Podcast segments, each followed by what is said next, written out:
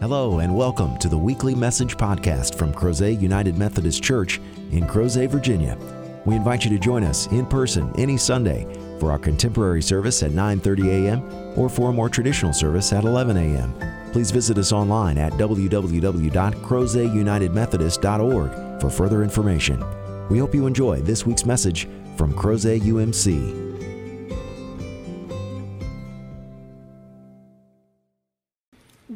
Have been journeying through scriptures that kind of trip us up. We've been calling them scriptural speed bumps. And this is definitely one of those texts. And I could have expanded how much time I stood up there and read scripture to you by reading where this appears all four times in the Bible. It appears twice in the letter to Ephesians, once in the letter to Colossians, and once in First Peter in some variation of this, which basically says somehow, some way that wives are, wives are subservient to their husbands. And many people have probably raised your hand if this is the first time you've ever heard this.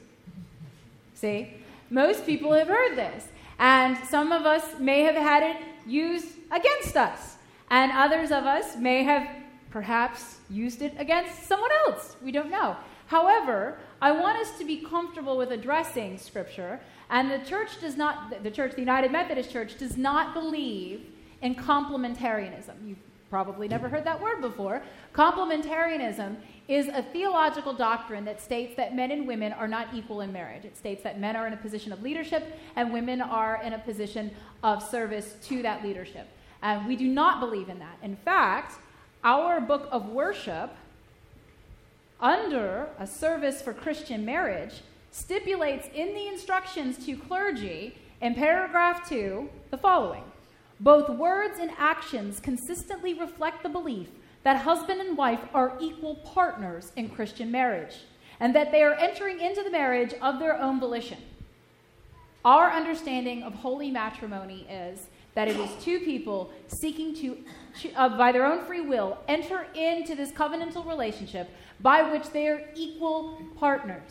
That they enter in not with the understanding that one is serving the other or that one has authority over the other, but that they are creating a new life together and they might have differing responsibilities within the household they create. However, they are not being called to specific roles.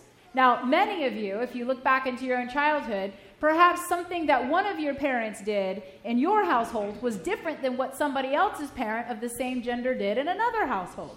When I was growing up, my father did the laundry. My father did the laundry because if he didn't, then we all had shrunken pink things to wear. and my father didn't really enjoy going to work in shrunken pink things, and so he did the laundry. Yesterday, I was doing some premarital counseling for a lovely couple, and we were talking about this very subject that the church understands that they are entering into a new facet of their relationship and that when they start their household together that they will need to figure out what roles each one will fulfill and what duties that really is.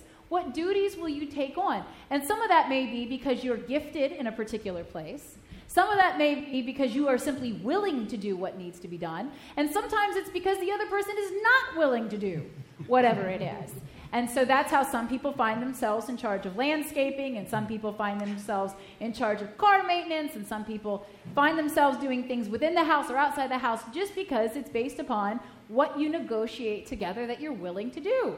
And so the, the bride looked over at the, at the groom and said, Yeah, you do the laundry. And, he, and she said, You kind of seem to like doing the laundry. And I said, Well, great, because somebody has to do the laundry. You might as well enjoy doing the laundry. And so they have worked that out. Now, that doesn't mean that he is less of a man or less of a husband or less of a human being because he's done something that somebody else might say is for women. And so he's, empow- he's empowered in our understanding of the marital covenant to do what needs to be done and to do so joyfully without any fear that anybody will condemn him for it. In fact, I would not have known that he does the laundry, joyfully or not, if they hadn't disclosed that. And it's not really anybody's business how you divide the duties in the home. As long as the duties get done, that's your business. And so we don't understand the same way that the scripture is here. Now, we also don't believe that you can simply go, well, that scripture is wrong, the end. Moving on. We don't believe that. We have to address it. In fact, we have to address it because it's in there four times. So, how is that okay? That this text is in there, and yet the United Methodist Church has a different understanding of marriage. How is that okay? Well, let's talk about how this came to be in the Bible. It came to be in the Bible because things got messy, right? When something goes wrong, humankind is known historically for making laws and rules and regulations to keep it from going wrong again. So here's what happened. Right about somewhere between 0 and 6 AD, that's as close as we can pin it down because they weren't as good at records as you think they would have been back then when they had to do them all by hand, of when Jesus was born. And then he lived 30 years. At the age of 30, he came out and was baptized by John the Baptist, which is what you can see depicted in our window here. And then he entered into three earthly years of ministry. And during that time, he traveled all around the northern kingdom of Israel, the southern kingdom of Judah, all around Galilee, finally arriving in triumphant victory into the city of Jerusalem on Palm Sunday. And then the church records his final week in Jerusalem, the final week of his earthly life and how on Thursday he initiated Holy Communion for us. On Friday he was, sacrificed, he was sacrificed on the cross, betrayed by his best friends. And then he was in the tomb on Easter Saturday and rose triumphantly on the day of resurrection, Easter Sunday. We record all this, and most people are somewhat familiar with the flow of this. What people don't often start to pay attention to is what happened after Easter. So, after Easter, how many days did Jesus walk the earth? 40. Karen, you already know the answer. 40 days, right? He walked around 40 days, and we could have a whole other sermon about why the number 40 is so cool. But 40 days he walked around, and then he ascended. And he promised that within 50 days of his resurrection, so 10 days after he ascended, the Holy Spirit would come. We know this day as Pentecost, right? That's when you all look fabulous in red. Pentecost. That's the day when we recognize the Holy Spirit has come and has decided to dwell and stay with us, especially once we're baptized, dwell within us and be at work through us in the world. We understand that. And so the end, right? We could just cut the Bible off at Acts of the Apostles and we would all be done. However, we know that the book doesn't end there, that more things happened. Wonderful things started to happen.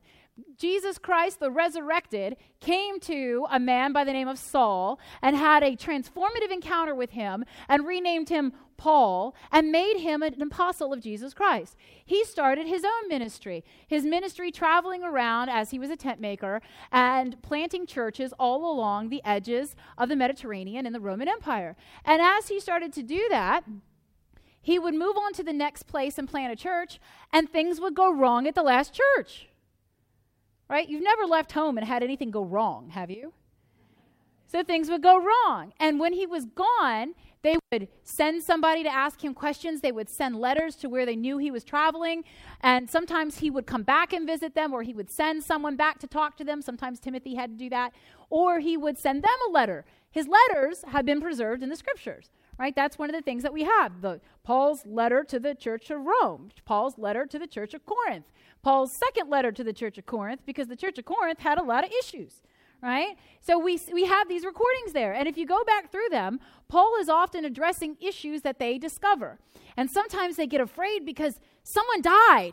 I thought Jesus was coming right back. How could someone die? What's going to happen to them now that they died? And Paul goes, It's okay. It's all right. Jesus is going to resurrect them. We will be resurrected. It will all be okay. And they went, Oh, thank God. Right? And then they moved on to the next problem. And so this is the kinds of things that happened. Paul was always triaging issues for them. And his main impetus was just hold it together, people. Hold it together. Jesus is coming back. I wish he would come back very soon because we have to hold it together and we're just going to we're just going to hold where we are, right? Stop all of the drama and everything and just hold it together. Jesus is coming back. Now, the example that I gave at the last worship service was sometimes children's time feels like this, right? Sometimes I've had as many as 30 children up here. And there's a lot of cacophony and chaos and beautiful children of God. And you're like, I just need you to hold it together. We're going to pray. And then you're going to go to children's worship, right? And that's kind of how it is. You're just trying to triage and hold some things together. And so we've already talked in previous sermons about how sometimes Paul, sometimes Paul said something that wasn't meant for everybody, but was meant for a moment. Right? It was meant for a moment in time. And we, over time, became literalists. We became obsessed with it. Literally says that you have to do this, and so you have to do it. Which is interesting because how many of you have ever had pork barbecue or a cheeseburger? Right? It literally says you cannot do that, but it's okay because we still love you and you have great taste in food. Right? So we, we understand that maybe it's not literally how we read the Bible anymore. Right? It's not literal. So, how do we understand four places that say that wives must be subservient to their husbands, subject to their husbands? How do we understand that? Well, part of the reason that it started to exist is that Paul was preaching something very potent. Paul was telling people that Christ had changed everything that with his death and his resurrection that he had set the captive free that he literally fulfilled isaiah. The, you know the scroll that he read in his hometown synagogue and they all tried to run him off a cliff? That one. That instead of simply giving them verbose words that he really truly did change things and so Paul was preaching. And you remember this out of Galatians, where he writes to the church there is no male or female, there is no slave or free, there is no Greek or Jew. Christ is the great equalizer. We have all been raised up, and we are now on par with one another. And in a society that was very stratified and hierarchical, for people who had been stepped on and cast aside and broken down and told that they were not good enough simply because they were born different, this message was incredible. It was empowering. And then couple that with the presence and the movement of the Holy Spirit, and people started to lose their minds.